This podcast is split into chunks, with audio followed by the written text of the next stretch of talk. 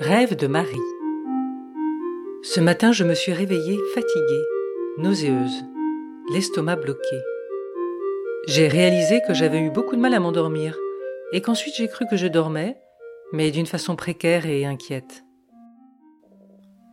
J'étais avec mon mari en voyage, un long voyage, et nous arrivions dans l'immense hall d'un hôtel luxueux. Le personnel ne s'adressait pas à nous, ne nous proposait rien, ni repas, ni chambre.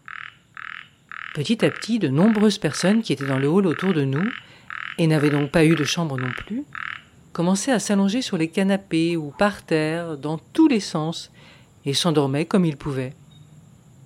Nous essayions de faire comme eux, mais notre sommeil était fragile, précaire.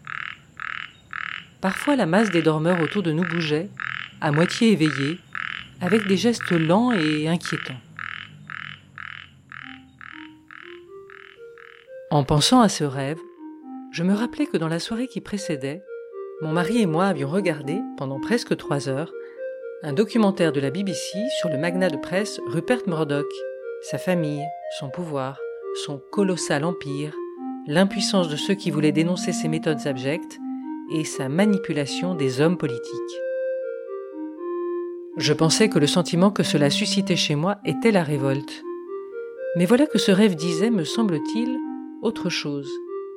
La tristesse et l'abandon de celui qui a côtoyé les très riches, quant à nous, pendant trois heures, mais ne peut pas faire partie de leur monde.